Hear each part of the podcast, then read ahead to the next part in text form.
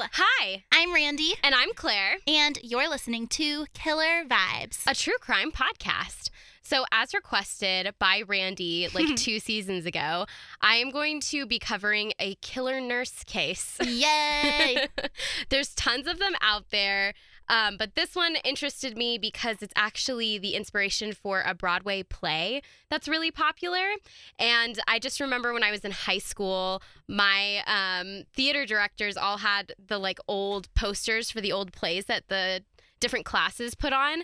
And um, this play, it had a really cool poster for it. And I just like very vividly remember it. Um, and I was always curious about it. And I had no idea that it was based on this true story about murder. Okay, So. Pippin is not trying to take a nap. Yeah, no, he's very rowdy right now. And for those Oh, of you who haven't listened okay. to our second episode of the summer, um, Pippin is my cat. No, Pippin! Okay, nothing extreme happened. It's fine. He's on the floor now, wandering around. Okay, so today we're going to be talking about Amy Archer Gilligan, the killer nurse. Woo woo! I know, thrilling. Killer nurses. yes. Okay, so um, her, what's her her name? Her family name, her her mom's Her name, her birth name, surname? surname. Thank you. Um, Is that right? I don't know. I don't know.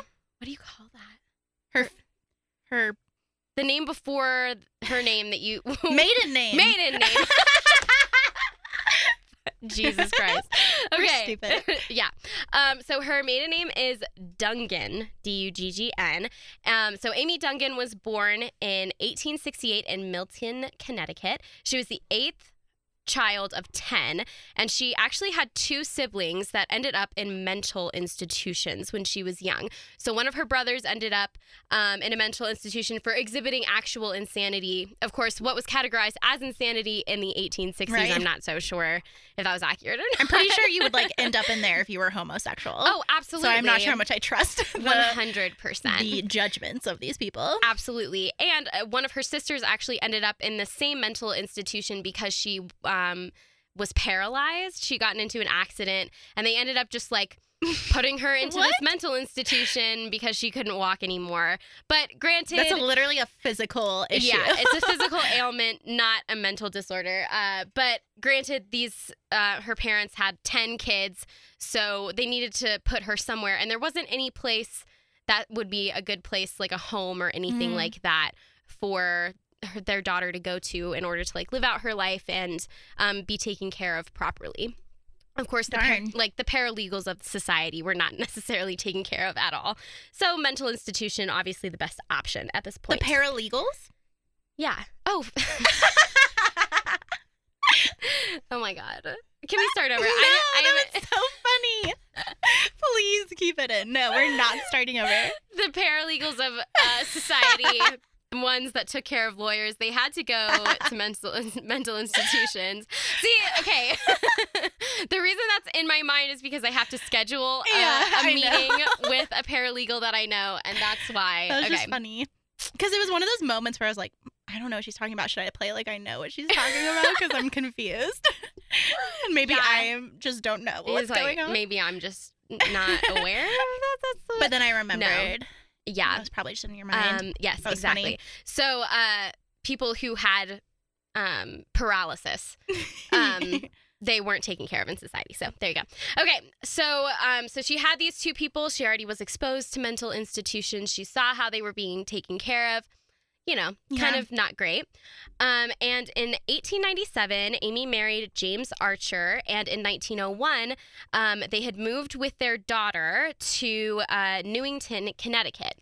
So they did this because they were taking care of an elderly gen- gentleman named John Seymour. And um, I'm not really sure how their relationship sort of formed necessarily. There wasn't anything that I found that said, oh, they knew him from wherever. But basically, the family wasn't able to take care of him. So um, John and James and Amy uh, basically moved in and took care of John in his ailing age because he was an elderly gentleman.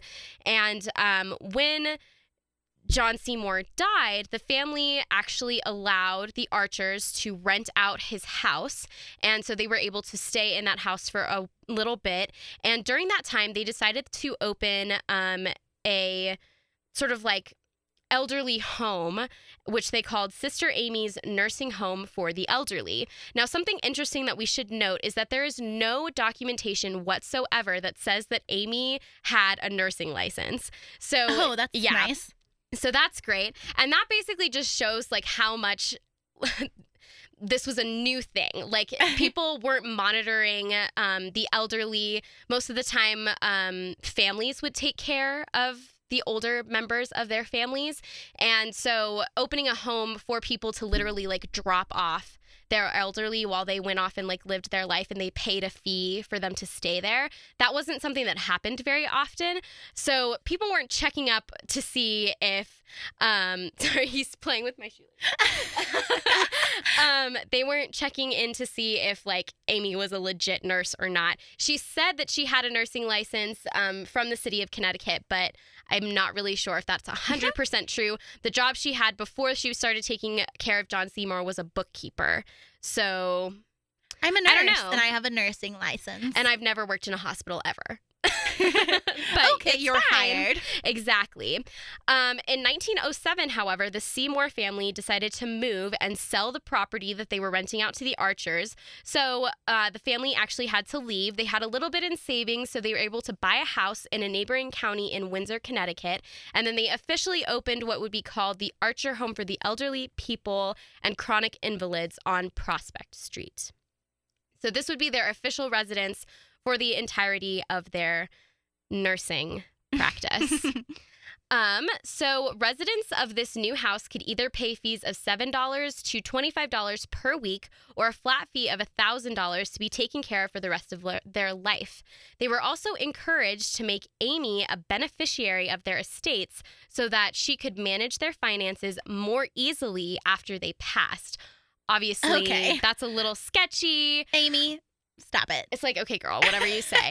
But i mean these poor people the i mean like obviously dementia and alzheimer's weren't something that people were looking out for in the early 1900s so these elderly folks weren't sure of what was really going on one, uh, 100% of the time. So they were completely taking advantage of these people which really sucks. Um, so the reason why amy wasn't necessarily pinned down as like a bad person was because she attended church and donated to local charities, um, very generous donations to the Catholic Church. And it was kind of odd because, uh, and I'll post a picture of the actual house where um, all of these people lived, but it's not very big. They didn't have a ton of residents at once. And um, it's just odd that she would have so much money to donate to Catholic charities because it's not like they were making a ton of money all the time. Do you know what I mean? Like it wasn't it wasn't like a significant thing. It's not like they had like hundreds of people inside this facility and they were making $7 a week on each of them. It was a little bit less than that. Right. She So- she was just collecting their money when they yeah, died. Yeah, they exactly. died. And if she was made a beneficiary on their estates and on their wills, then she would have complete control of their money. Um, She's the OG forensic files, collect the money Yes. after they die. absolutely. So she was really thought of as a pillar of the Windsor community, um, and nobody really gave notice to her. They just were like, wow, look at this amazing new organization that nobody's ever heard of before. And this wonderful woman is taking care of all of our Right. elderly. Like how bad could she be? Yeah, exactly. She's it's almost like and the elderly have always been a quote unquote burden on society. Um and I this is going to sound so uppity, but I read an article from the New Yorker magazine and it was about um, how the elderly lose their rights as they grow older, which is so Yeah. true. I mean, Ageism. yeah, exactly. It's just what happens. And we also like remove their ability to drive, which is a safety factor, but at the same time, and then some of them can't vote anymore because they can't get out to the polls and or they have to be like removed and then their ballots can't be sent to their new addresses. There's a lot of different things that happen with the elderly and they're taking an, taken advantage of even today, especially with like scammers on the internet and um, people like that. I always hear stories about older people giving their money away to fake organizations Mhm. or people who are just asking them for money and they Right. don't know that it's a fake donation or something like that. So there's just a lot of issues. And so Amy really like offered a a good alternative for families who couldn't take care of their elderly or didn't have the time to do it. Um, so this was just like she really was like a pillar of the society. So nobody saw anything wrong with that, and it was new. So um, you know, okay. Uh, so yeah, like I said, this idea was like relatively new. Um, and in the 1910s, it's also important to realize that the younger generations were moving out of the country and back into big corporate cities because this is when Wall Street is going to hit a really big boom. World War One is going to start um, in 1917, um, and yeah, 1917, and um, we'll, we'll only be involved for a year, but we that sold. Pip? Yeah, can you hear him? I was like, what is that? Hey, what are you doing? Oh, you want to come up here? when nobody pays attention to him, he makes really oh my loud god, sounds. I feel that. Can you put his foot back through his collar? How did you do that, silly boy? He's too small for his collar he put right his now. arm through his collar. yeah. Okay.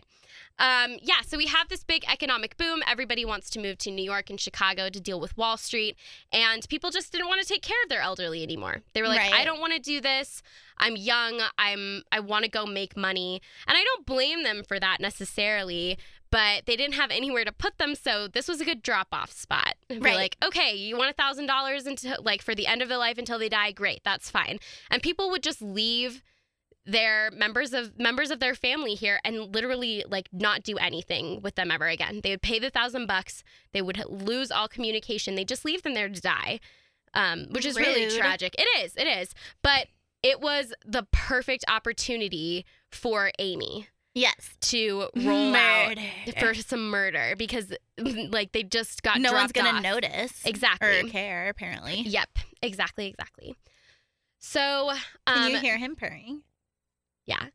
Wait. I don't know if you can hear it on the thing, but he he sounds he's a very loud purr. He has bees in his belly. Yeah, he's pretty cute. Oh, that's really cute. I like that. Okay. Um, so the first spot of trouble for the Archer family came in 1909 when uh, a member of the McClintock family of West Hartford sued the Archer about the lack of care given to an elderly family member. So, in Hmm. addition to elderly that were just dropped off, they had these weekly fees for people who were like, "Oh, I'm going on vacation. Can you like can you take care of my Yeah. grandfather?" So some people yeah, cared. yeah, absolutely. Um, and they sued them for the lack of care given to their family member, and the case was settled out of court. And the Archers paid five thousand dollars to the McClintocks, and just for reference, that's equivalent to one hundred and thirty-three thousand dollars in today's, uh, you know, very inflated economy. So, in addition, another resident also complained about his living conditions, um, but as a way to avoid any sort of lawsuits for this particular person and this was just a resident who was living there. His family members weren't or his or her i'm not really sure um, if it was a male or female but um, their family members weren't around to help with the lawsuit so she enrolled this person in an insane asylum before his, their complaints could get out to the public Okay. so um, that was another way to get rid of people. It's like, okay, insane asylum. And the asylum systems were really bad at this point. If you guys want to talk about the institutions, federally funded institutions, then you should listen to our Dozier School of Boys episode. That one is also about a federally funded institution for children, which is really terrible. So yeah, not good, not great. Um, so suspiciously, in 1910, James Archer died leaving Wow. Mm, interesting right Wonder how that happened. um, leaving amy alone with her daughter mary and this house so james died only a week after amy took out a life insurance policy on him Oh my gosh. Could you be more predictable? I know. His death was attributed to Bright's disease, which at the time was sort of like a catch all term for a kidney condition. So um, we talked about Bright's disease in the Jack the Ripper episode. It's where your kidneys like are a different color. Mhm. Um, but he actually probably didn't have Bright's disease because never in his life had he ever been diagnosed with this. And Bright's disease has several different um, symptoms that you would be able to notice throughout your lifetime. You have it for your lifetime. So it's not something that you just manifest in Mhm. your, you know, in your later years. It's not something that happens. Um, so he dies, and Amy would weasel her way out of several financial issues after his death um, by using his death as a way to get out of paying taxes. And she would say, Oh, my Oh. husband's dead. I'm a poor widow, and I have to take care of all these members of our society that are being neglected by everyone else. And I'm the only person doing it, et cetera, et cetera. But while she was getting out of all of this tax stuff, which is basically fraud, she was paying like immense amount of money for her daughter to go to a private music school because she was very musically gifted. And in addition she was paying for a very expensive piano teacher to teach her daughter Mm. piano lessons. So obviously this tax fraud was for personal reasons and simply to have some more money. Of course. So whatever um, and then three years later, in 1913, Amy remarried a wealthy widower named Michael Gilligan. She actually lied about her age on her marriage license, which I thought was really funny. Um, uh, but yeah, so she did that, and they were only married for three months when, in February of 1914, Michael died under strange circumstances. Wow. People are dropping like flies around this lady. yes, it's interesting. Um, what was also strange is that Michael had drawn up a new will giving Amy complete control of his estate. His family was ex- extremely suspicious about this because he actually had four sons from a previous marriage, and none of them were beneficiaries of his estate when he died, which was odd because they're his children, and yet all of his money is going to his wife, who he's only been married to for three months. Um, so that's a little suspicious. And his family would actually be extremely correct in their suspicions because after all of the murder and mayhem came out and there was the trial, it was discovered that this new will had actually been forged by Amy.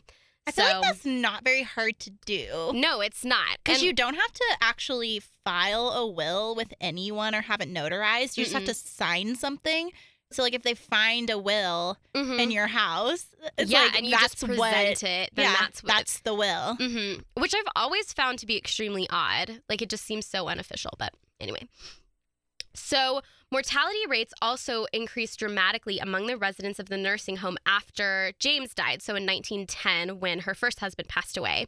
While only 12 people died from 1907 to 1910, 48 recorded deaths happened between 1911 and 1916.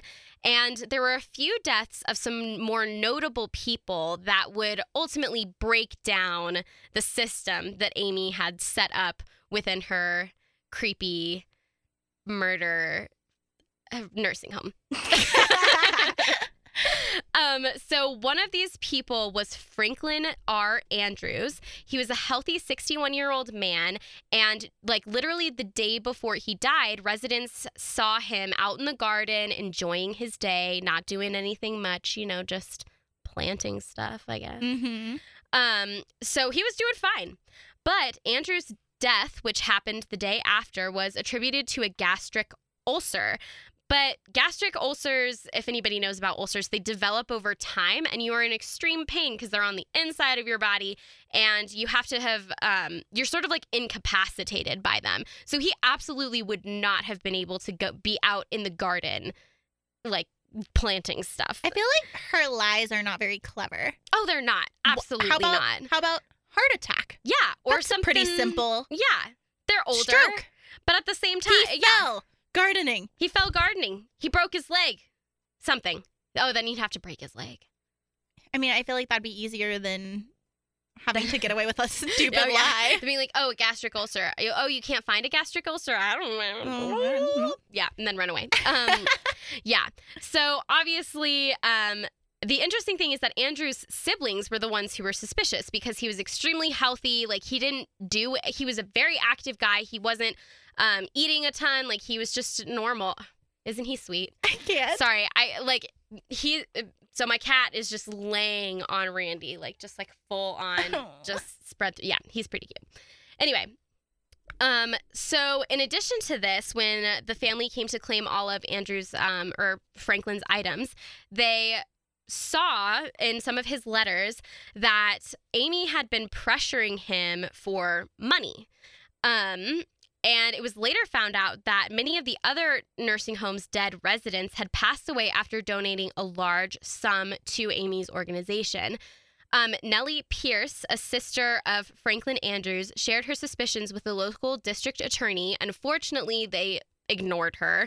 Um, and then she decided to take it to the press, which I appreciate. Yeah. Um, because Convict then, him in the yeah, media. exactly, you get mass hysteria. That's pretty It's great. So much fun. So Then you have the press on your side, so no one can murder you. Exactly, Exactly. so she went to the newspaper called the Hartford Courant, and the Cour- wait, wait, wait. This isn't another story. This exact newspaper, right? yes, this was in Suzanne Call- Jovin's. Oh, Suzanne Joe. Okay. Mhm, yeah, because she was. I remember because I was I thought that you were abbreviating Chronicle. No. Do Oh you remember yeah, that? Yes, I, was do like, why that. are you being so like, like? what are- are you trying to start a new trend? Like, like yeah the Courant. No, that's that's what its name is. yeah. So this uh, this Oh, cool. particular newspaper has been around for a really long time. Um, it's associated with Stan- Yale. Yale, yeah, Yeah. Stanford's in California. Yeah, whatever. I don't go to either, so it's fine. Okay, so the Courant connected with their obituary writer for Windsor County, which I thought was actually really, really clever. Um, and this writer, uh, Carlan Goslee, um, and Gosley was actually noted being concerned about the deaths that were happening in this house previously. And now he has the Hartford Courant coming at him and being like, hey, have you noticed anything strange about the deaths of some of the elderly residents at this nursing home? He's like, actually, yes, I have. Thank you for pointing that out. And, um, oh, sorry, bumped it. Um, so Goslee even went as far to check local drugstores to see the poison registers, which all drugstores are required to keep. So if you buy something at a drugstore that is considered to be poisonous, they have you have to be put down in this record of saying that you've purchased it. Which is just another reason why Amy is so stupid because it turns out that Amy had been purchasing an alarming amount of arsenic. From the just the- same place. Yes, Some men just can't hold down their, their arsenic. arsenic. Some- you know, some men just can't. Yeah. Chicago, if anybody's seen that musical. um, so she would tell the clerks at this particular store that she was killing bed bugs, that she was dealing with a mice infestation. With arsenic? Yes. Okay. But arsenic is a, like, I mean, it's a poison, and so it would effectively kill off all of those things. Yeah, but that's such an But- extreme yeah, thing to do. yeah, exactly. Get some mouse traps. I know, right? You So- psychopath. Yeah, it's pretty nuts. And drugstores, I mean, like drugstores at this point were selling cocaine to people for headaches and stuff. So there's a lot of extreme things that people used to do back then. what, what would not that great. do to a headache? I don't even know. It's not even. yeah, and like the Food and Drug Administration. Uh, sorry, s- slight history lesson. Um, Teddy Roosevelt was the president. Um, who founded the Food and Drug Administration, and his reforms were coming at just about this time. Um, So it in 1906, 1907. Crazy. But you could still actively buy just like ounces of arsenic in drugstores. That's so bizarre. Isn't that weird? Yeah, it's odd to think about now because we obviously don't have just like free access to these things because they're poisonous and they can literally kill you. At least there's a list. I mean, Yeah, that- exactly. yeah. And um another interesting fact, they used to mix cyanide in with um like food not food dye, but like paint so that you could have green wallpaper in your house. Isn't that so weird? What? Yes. So like Oh my god! What if like a child like licked No, the wall or something? Well, it's funny you say that because Victorian children were dying because people had this wallpaper in their house because it was trendy to have green wallpaper. So they would get the wallpaper. And that's all they could think of to make the color. Yeah, that's it. And they didn't realize it was either cyanide or arsenic. I don't remember. It might be arsenic because arsenic is green, but um, yeah, they would mix it in with the coloring for the wallpaper, and then children would literally die because people were putting the wallpaper up in like children's playrooms and in their living rooms and stuff. That Not- is so weird. Yeah. I don't want to live back then. That's all I have to say. That's so funny. Yeah. So they have these records of her buying all of this stuff.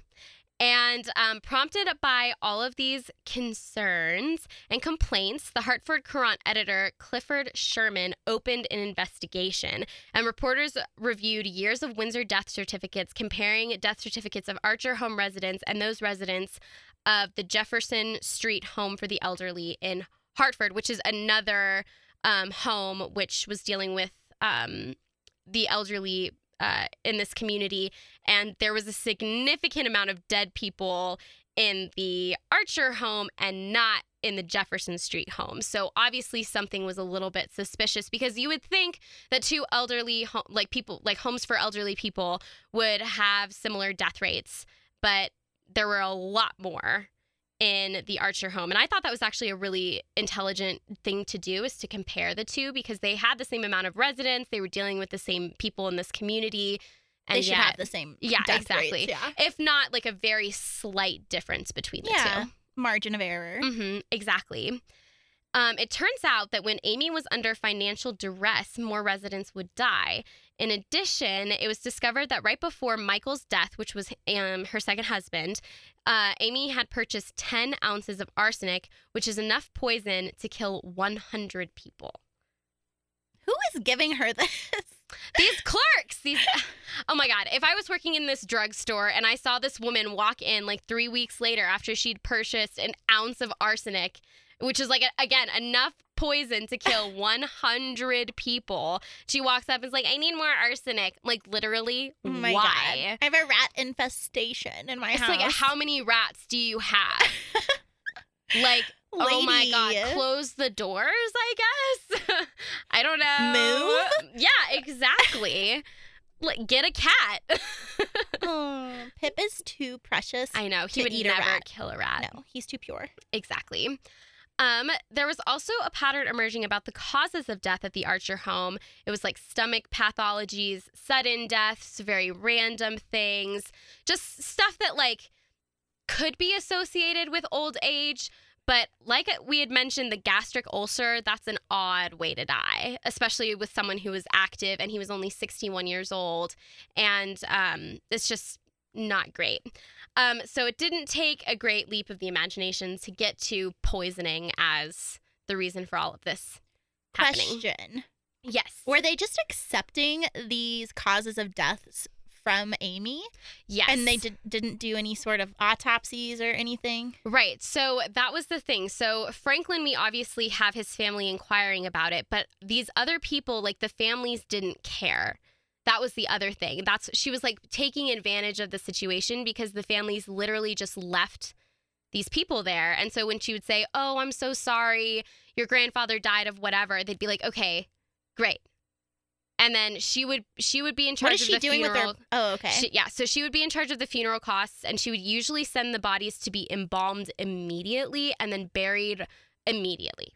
And um, I'm not sure. I didn't see anything about um, uh, cremation, but the Catholic Church did have an issue with cremation for a really long time, and she was a member of the Catholic Church. So I don't know if there was like any apprehension there necessarily. Why? Um, so there is this teaching in the Catholic Church back. Um, oh God, I don't even know when they changed their policy on this, but it used to be that you couldn't burn a body because it was the host of your soul. So it's like your body is a temple. Have you heard of that before? Yeah. Yeah. So it was because of that.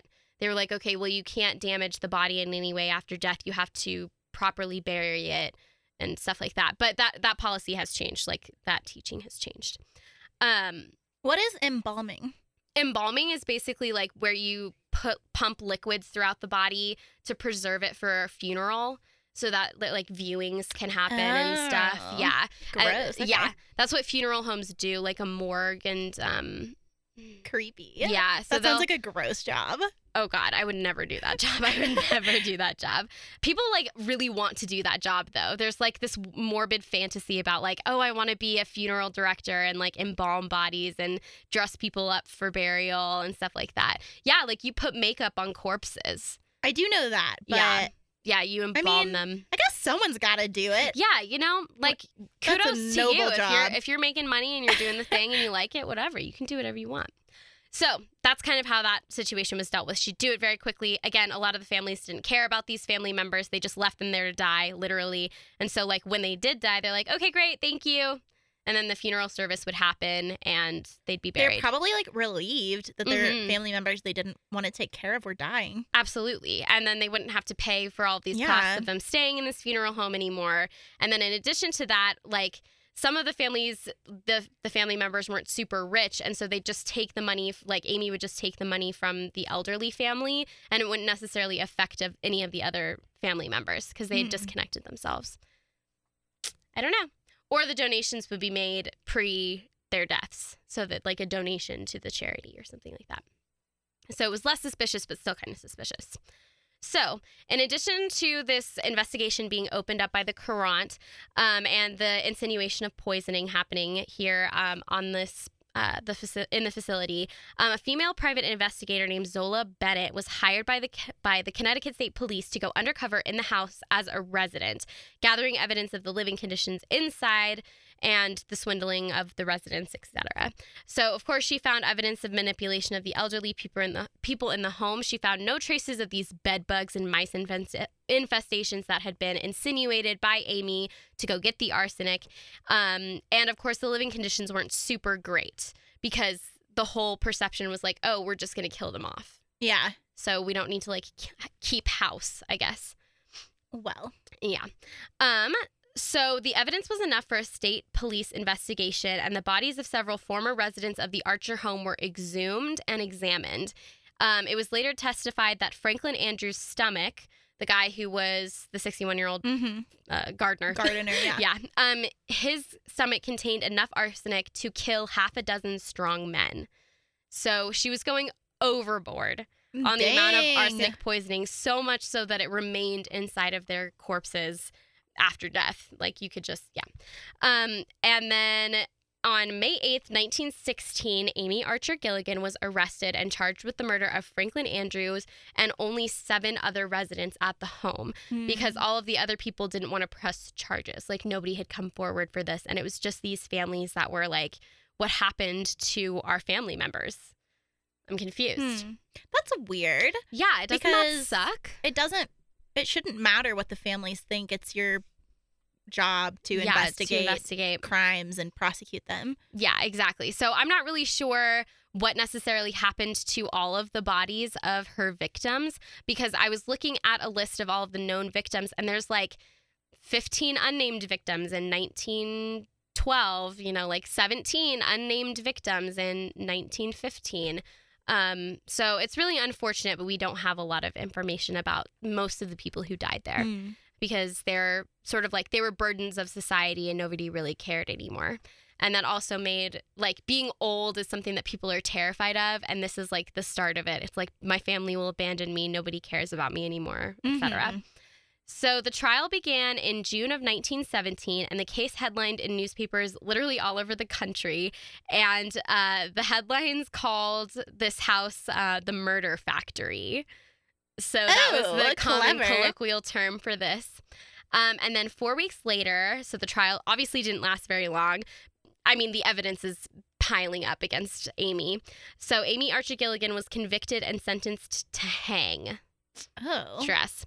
Um, she and her lawyers. that's unnecessary. I know. Well, yeah, I agree. in all Um, phases, but I don't like the death penalty. If you, we, they already know this. Okay, so she and her lawyers appealed the conviction, and it was overturned. The second trial began in June What? of 1919. I don't know. It just said that it was overturned. oh, okay. because I don't know. Um, so the second trial began in June of 1919, and she pleaded insanity and was found guilty of second degree murder and sentenced to life imprisonment. So I like the- that better. Yeah, that was overturned. she is insane. That's, Yeah, absolutely. So Yeah. the conviction was overturned and she got life imprisonment. And in 1924, she was actually transferred to the Connecticut General Hospital for the Insane in Middletown. And there she remained until her death in 1962. ironic. Isn't it? We started with the insane asylums, Yeah. we end with the insane asylums. But honestly, She probably needed that.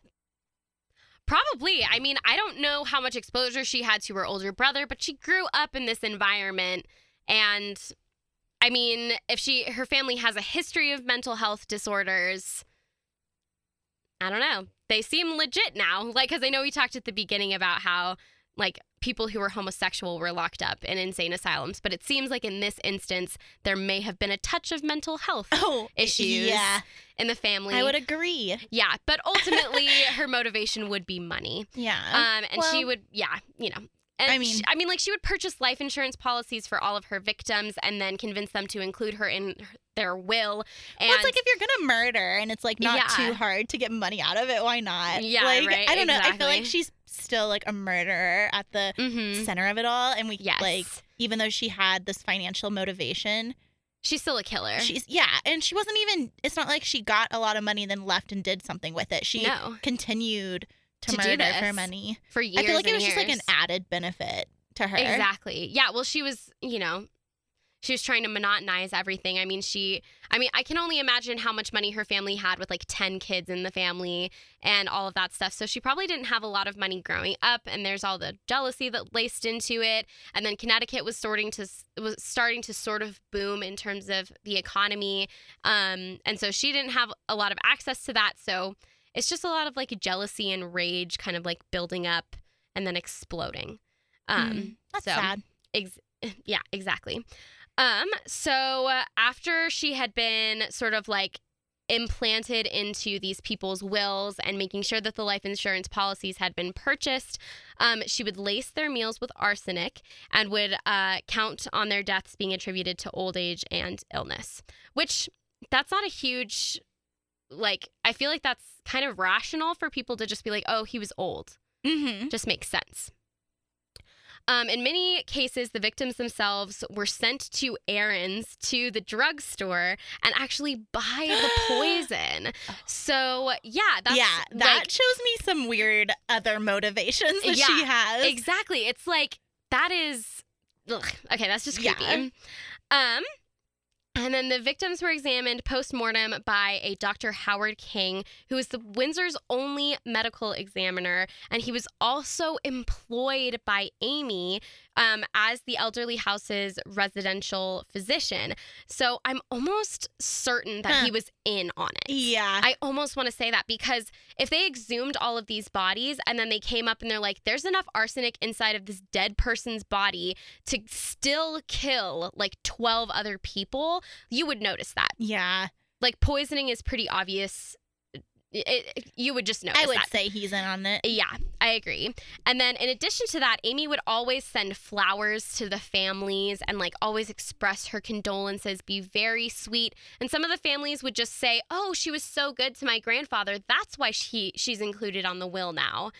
It almost seems like all this money she's making would is like going back into her operation because she has Yes. to buy, she has to pay for the funeral, she has to buy mm-hmm. all this arsenic. Right? She has to employ flowers, this yeah. physician. It's almost like she's just doing it to ha- like because she thinks it's fun. Exactly. I mean, it- there has to be some sort of like cutoff point where you're like, well, how much money are you Yeah. actually making? Is she even making people? a lot?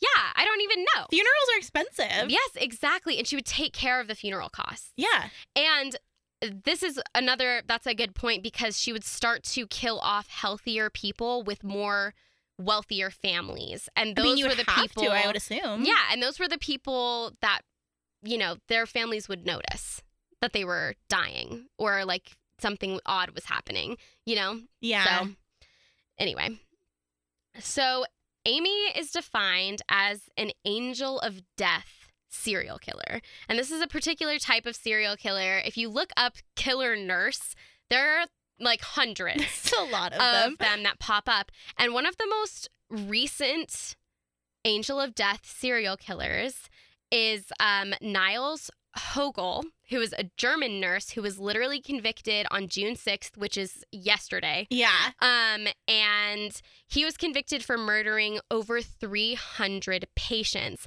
But like Hogel is a little bit different from Amy because he was accused of administering drug overdoses that caused cardiac arrests so that he could try and heroically revive the patient. Yeah. He like had a thrill from resuscitating them. Yes, and this is disgusting, Ew. but his colleagues called him Recitation Rambo.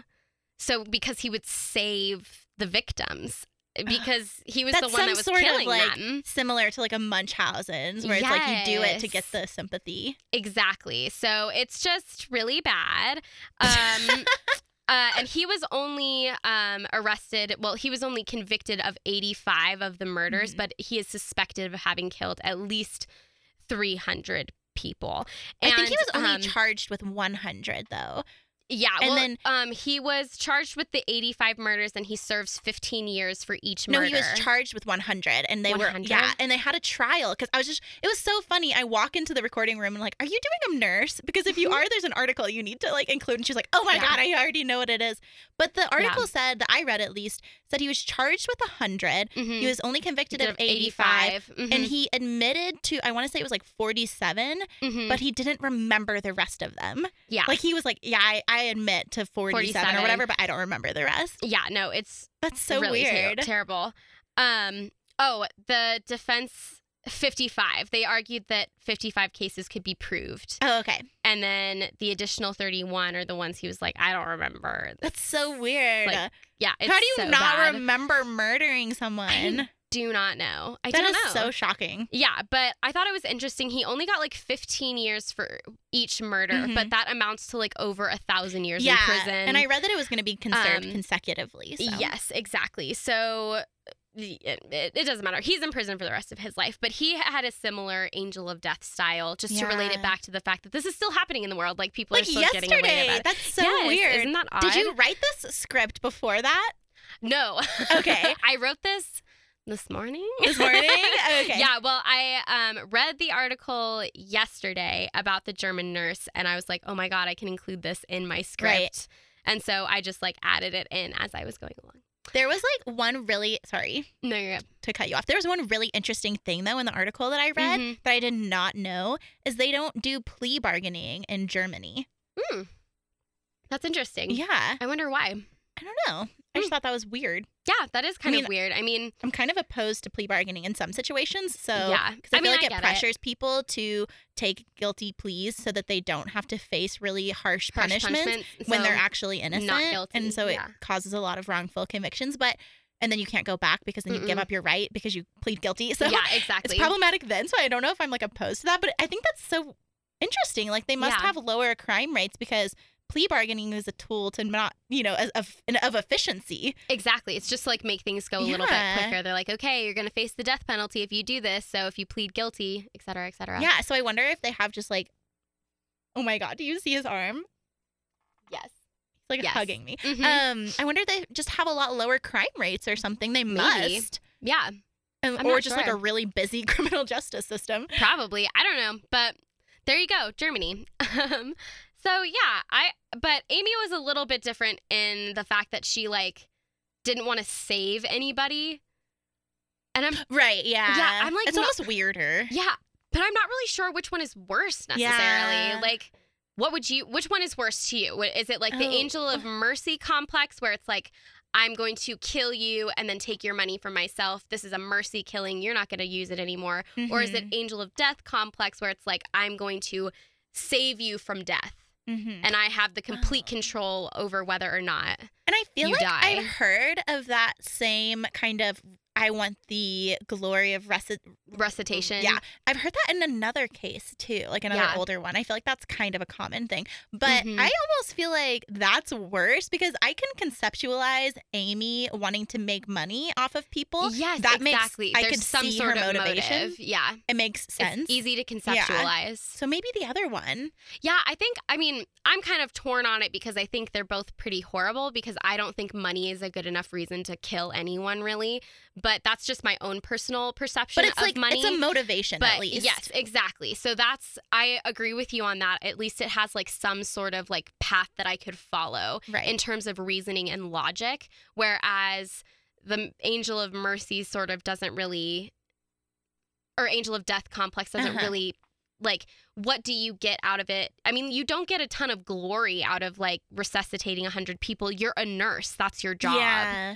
Do you know what i mean I like do. people like doctors what was- resuscitate and save people Mhm. All so do yeah so do first responders i mean that's literally what you're supposed to be doing Yeah. so i Hmm. mean I mean, obviously he did get quite a bit of pra- of praise because he has this Mm-hmm. nickname, but it's still you're not getting anything tangible out of it really. But at the same time, there's tons of killers who are motivated by like sexual preferences or things like Mhm. that. just that- like a narcissistic yeah, tendency. that they don't really get anything tangible out of either, Mm-mm. other than the like the sexual gratification. But yeah, I don't know. yeah, It's just so hard. it's just so weird because we wouldn't. It, I feel like it's hard to judge people with mental health issues, but Yeah, and it's harder to, for me to judge Yeah. than it's for me to conceptualize the narcissistic stuff yeah, because I don't have that level of narcissism where I'm like I have to be praised all yeah, the time I could constantly. conceptualize wanting money. That yes, makes sense money to me. does make more sense I mean, I wouldn't um, kill people for it, but it makes no. sense. People do Mhm. crazy things for money all the time. all the so time. Yeah, I mean like millions and millions of people have people have died throughout the centuries for money. So I don't know. Um, but anyway, so those are the two types that I came across when I was looking at this sort of like quote unquote angel of death yeah. sort of serial killer. What made you pick this one out of all of the murdery nurses? yeah. So the reason that I picked this one was specifically for the Broadway connection. oh yes, you said that at the beginning. Yes. What Broadway play? So this Broadway play was picked up by a man named John Kesselring. He's a Broadway playwright, and the play is called Arsenic, um, Arsenic and Old Lace. I've never heard of that. Yeah. So um, the play was opened on Broadway in 1941, and then it was actually turned into a Hollywood film starring Cary Grant. What's it called? The same thing? Yeah. Interesting. I've never heard of that. Mhm, Yeah, and the only reason that I know about it is because of that poster. Oh yeah. that was inside my theater classroom for years. Oh my gosh, And that's so funny. is that play? That's so interesting. And so I looked it up and I found out about Amy and her little murdery nursing home, and it's just creepy. I just always thought it was creepy. And Ooh, then, I want to see that yeah, that the, play the play is on Broadway. Broadway, baby. Yeah, so the play got a lot of attention, um, obviously because it was turned into a Hollywood film um, with Cary Grant, who's a big deal. Right. Uh, so yeah, and then in addition to um, the Broadway play and all of this stuff, Connecticut also passed a state legislation which introduced a bill requiring a license of an old folks' home with inspections and annual reports of deaths submitted Hmm. to a state board of charities in an effort to prevent anything like this happening again. Probably a good idea. You know, taking advantage of this situation. Um, so Do you think that you people were just so excited about this idea that she had come up with essentially of an elderly home that they overlooked like holding her accountable to any sort of like health it concerns or anything like like they didn't do any checks on her or anything. So do you think that they were just so kind of like wow, this is such a great idea and you're the mm-hmm. only one providing this service, so we're going to overlook any everything or do you think that they genuinely didn't know about any of the Um, wrongdoings? I don't know. I think it might be a little bit of a mixture of both because, again, she was seen as like a pillar of the community. She donated to charity, went to church. People saw her as this moralistic woman taking care of society members of society that nobody wanted to deal with anymore.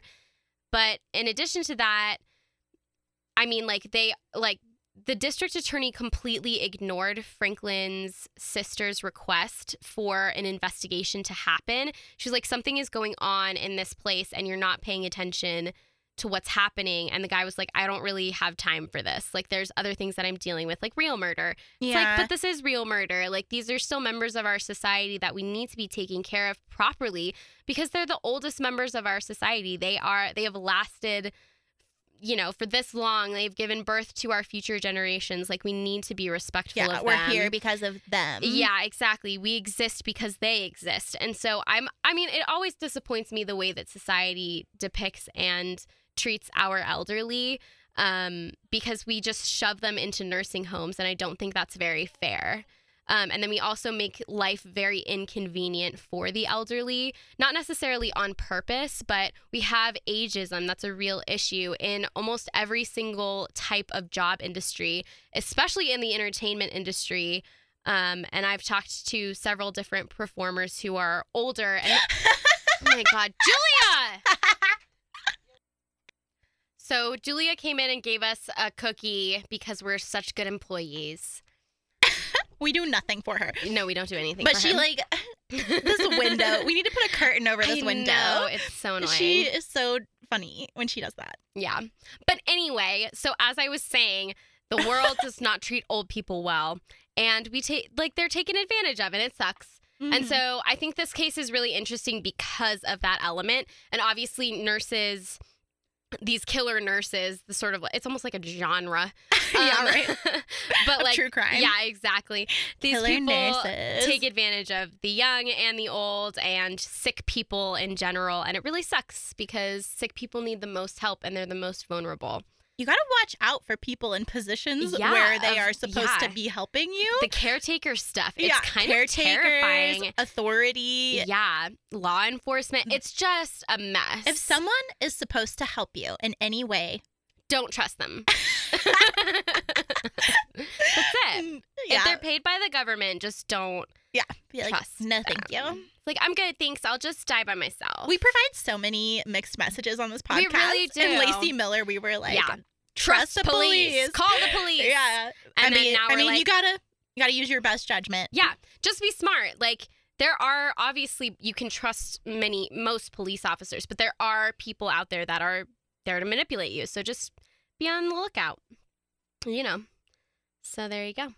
I love that. Thank you for taking my request. You're welcome. I hope you liked that killer I nurse did. story. I love a killer nurse. I Um, cannot believe that that happened yesterday, though. I know. And then Isn't I- that crazy? And then I thought I was gonna be like so cool, come in here and tell you something you didn't know. I was like, really? I read like two articles.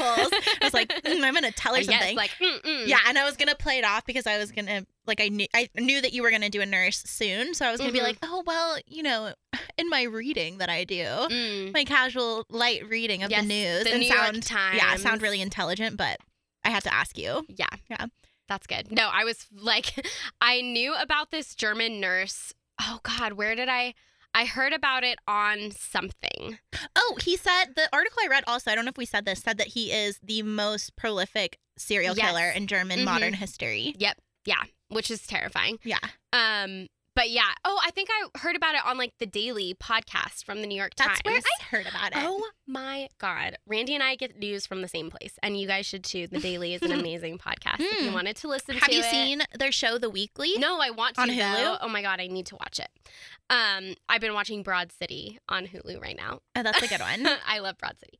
Um, but yeah, so there's there's the story of the the serial killer nurse. Um, I hope you guys like it. If you're interested in looking up the play, it's really cool. You can still go see like the movie and stuff. I'm sure it's on like Amazon for you to buy or whatever. Um, I haven't watched it, but the play is really good. Um, it's just really interesting to see it unfold on stage and all these like deaths that happen and um if you watch like a high school production it's really funny to see like the the old age makeup on these like Yeah. teenagers. It's a really really popular high school play production because it has a lot of variety of characters and um it's got a lot of really cool like lighting and set design. So you know all that cool stuff but yeah Let's bring go. it back to Broadway. Let's bring it back to and then we can Broadway, go watch it. and then we'll go see it, and we'll tell you guys about it. So, uh, whoever runs Broadway, just kidding.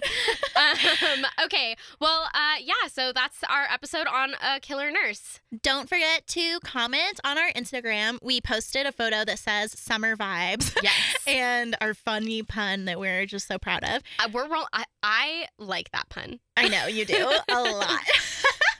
It's funny. Okay, It is funny. So um, we posted that on the Instagram. Mhm. Again, comment if you have a case that you want us to tell. And if you get three friends to like your comment, we will do Do it. it. Woohoo! Woohoo. Yeah. So give us something interesting. I'm excited. Yes. Something we may not know. okay. Thanks, Thanks for, for listening. listening. Bye. He's scratching his ear.